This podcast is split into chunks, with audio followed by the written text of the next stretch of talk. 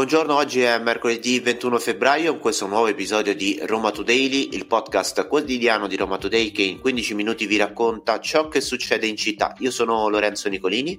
E io Matteo Torrioli. Nella puntata di oggi vi parleremo della qualità dell'aria a Roma e capiremo se è un problema o meno. E poi c'è l'allarme degli hooligans eh, olandesi che sono arrivati in città nonostante i divieti e poi ancora una protesta degli agricoltori che hanno sfilato con un corteo con ben 130 trattori e poi un focus nella capitale dove i garage costano quanto le case e eh, capiremo quanto costa un posto d'auto quartiere per quartiere. Questa è Roma Today, la rassegna stampa di Roma Today in 15 minuti. Matteo, iniziamo come detto subito dalla qualità dell'aria e eh, facciamo un punto sullo smog in città, questo perché chiaramente è anche un tema eh, a carattere nazionale. Abbiamo letto più volte nei giornali e sentito in diversi media come Milano soffre la qualità dell'aria, anzi la scarsa qualità dell'aria dell'aria, Roma se la passa meglio, se la passa peggio, cerchiamo di capirlo un attimo insieme. Certamente Lorenzo perché preoccupano i dati dell'ARPA, dell'ARPA Lazio, che monitora ovviamente tramite centraline quello che accade in città, quello che ci respiriamo. Allora, diciamo subito che paradossalmente ci sono le, alcune situazioni che sono meno gravi di quelle che abbiamo visto a gennaio. A gennaio per giorni e giorni consecutivi i dati di PM10, quindi delle polveri sottili, sono stati addirittura peggiori rispetto a quelli dell'ultimo, dell'ultimo periodo. Eh, hanno un po' preoccupato alcuni dati del 18 di febbraio con alcuni dati limiti. Ricordiamo che il limite nell'arco della giornata è di 50 ehm, e di 50 UGM cubi di polveri sottili in un giorno. Questa è l'unità di misura con la quale eh, si calcolano.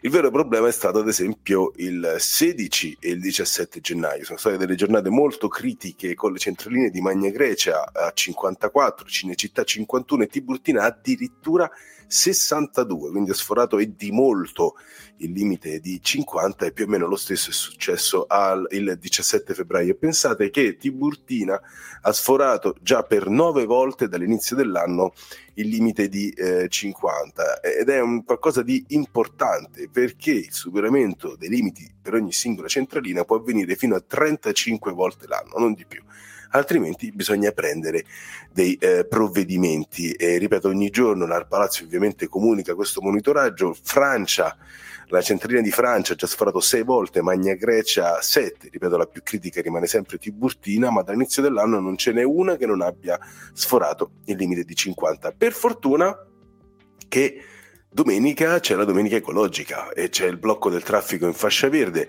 Questo già in passato, nella, con la precedente domenica ecologica, ha aiutato di molto Roma a mm, passare la nottata.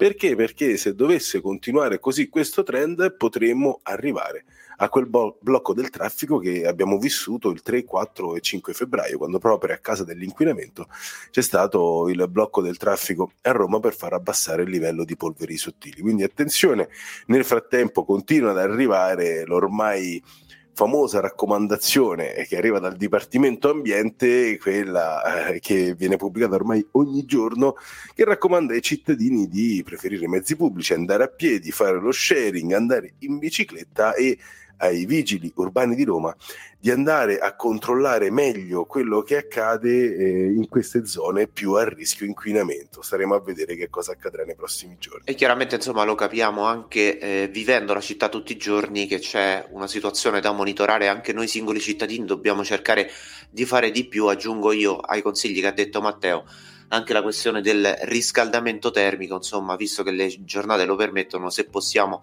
cerchiamo di limitarne il consumo. Peraltro, altra eh, questione che potrebbe aiutare la qualità dell'aria in città in questo fine settimana, così come è stato anche eh, in precedenza, inizio eh, di febbraio, come sottolineava Matteo, saranno le previsioni meteo, perché eh, proprio questo weekend è prevista pioggia, quindi ancora una volta anche il meteo potrebbe aiutare la città. Eh, cambiamo adesso radicalmente argomento, eh, parliamo proprio insieme a Matteo di una dinamica che potrebbe verificarsi nelle prossime 24 ore perché in città stanno per arrivare eh, gli hooligan del Feyenoord, i Feyenoorder così si chiamano, eh, che nonostante i divieti, perché insomma sia la UEFA che eh, la questura hanno vietato la trasferta degli olandesi in città, però potrebbero arrivare proprio nella capitale come annunciato via Instagram, no Matteo? Assolutamente Lorenzo, hai detto bene perché ormai c'è quasi un appuntamento fisso ogni anno.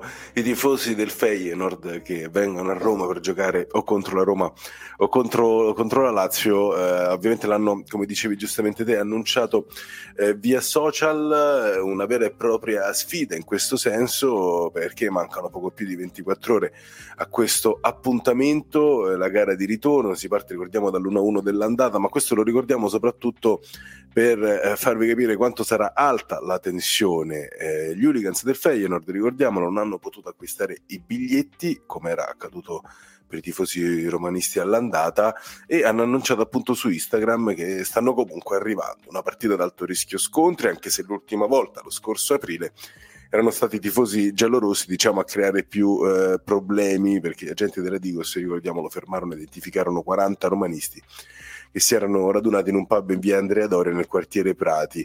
Eh, questi ultras vennero trovati armati più o meno eh, fine denti e andavano a caccia di tifosi olandesi. Nel 2015 invece fece il giro del mondo, ricordiamo le foto degli sfregi eh, che gli hooligans del Feyenoord avevano compiuto ai danni di Roma, danneggiando anche la barcaccia di Piazza di Spagna. Insomma, Lorenzo, l'allerta è massima perché il passato è ancora molto vivo, molto recente.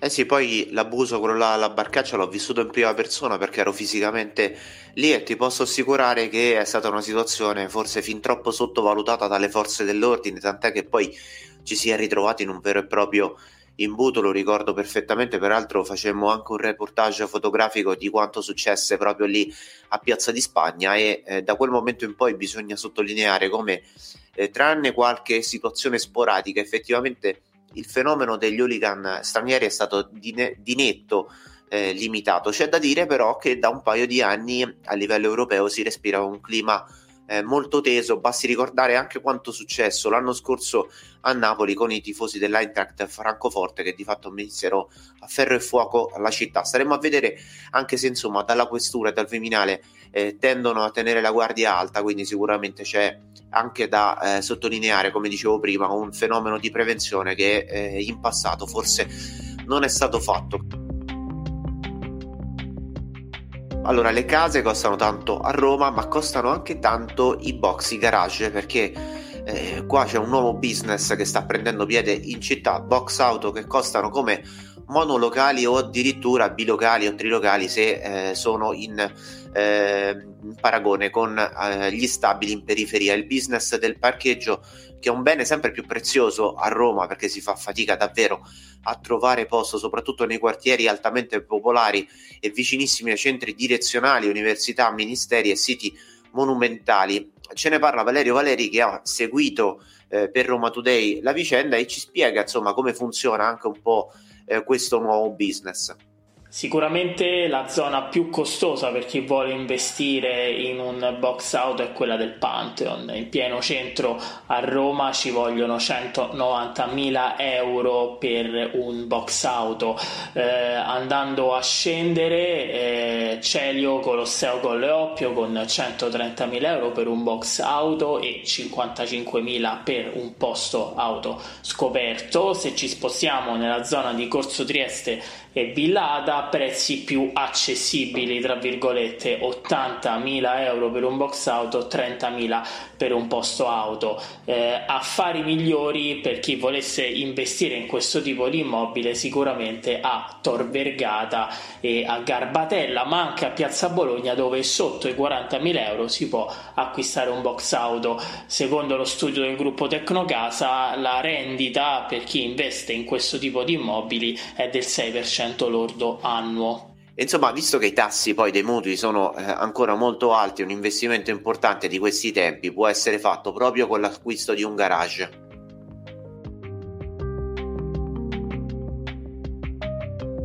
Cambiamo adesso ancora una volta radicalmente argomento, voltiamo pagina e eh, parliamo di quanto successo eh, in eh, città, o meglio quasi in provincia, siamo sulla via Nomentana perché c'è stata una nuova protesta degli agricoltori che ormai da inizio mese eh, stanno animando eh, la capitale. Ben 130 trattori del gruppo Riscatto Agricolo hanno bloccato la circolazione eh, su via Nomentana nei pressi del raccordo anulare. Eh, c'è stato sicuramente un momento di traffico molto intenso perché eh, gli agenti della polizia locale del terzo gruppo Nomentano intorno alle 3 del pomeriggio hanno chiuso via Nomentana eh, tra via Soralella e il raccordo, appunto ci sono stati gravi disagi alla circolazione tra via nella zona di via di Casale di San Basilio. Eh, questo cosa vuol dire? Che diciamo fortunatamente, tra virgolette, la manifestazione c'è stata in un orario di traffico non intenso, però sicuramente, insomma, come dicevo prima, i mezzi 130 hanno eh, sicuramente causato una serie di eh, problemi alla circolazione. Un blocco che è durato addirittura 4 ore, alle 19 la delegazione degli agricoltori è stata poi ricevuta in prefettura e così insomma il traffico via via è andato eh, scemando e eh, proprio martedì mattina il corteo eh, dei manifestanti in via Nomentana 1111 eh, che lì c'è ancora un presidio eh, che è insomma abbastanza forte, abbastanza numeroso eh, ha cercato anche di incontrare qualcuno del eh, governo. Così non è stato, però fatto sta che l'incontro in prefettura ha cercato di dare una prima risposta eh, agli agricoltori, anzi non una prima risposta, un'altra risposta agli agricoltori. Come abbiamo detto più volte, il problema di tutta questa vicenda qual è? Al di là delle motivazioni che abbiamo imparato, insomma, la protesta sul Green Deal, la protesta sulle eh, motivazioni che riguardano eh, i raccolti, è che eh, gli agricoltori stessi sono divisi tra di loro e quindi ci sono una serie di proteste in città, come abbiamo raccontato anche la scorsa settimana a Bocca della Verità, al Circo Massimo, quella di ieri, che non portano a un punto concreto per quanto riguarda appunto eh, l'incrociata di braccia degli agricoltori stessi. Staremo a vedere quello che succederà nei prossimi giorni. E a protestare in strada ieri non c'erano solo gli agricoltori, perché c'erano anche i lavoratori, eh, con, in particolare un gruppo di attivisti del sindacato USB, Unione Sindacale, Sindacale di Base.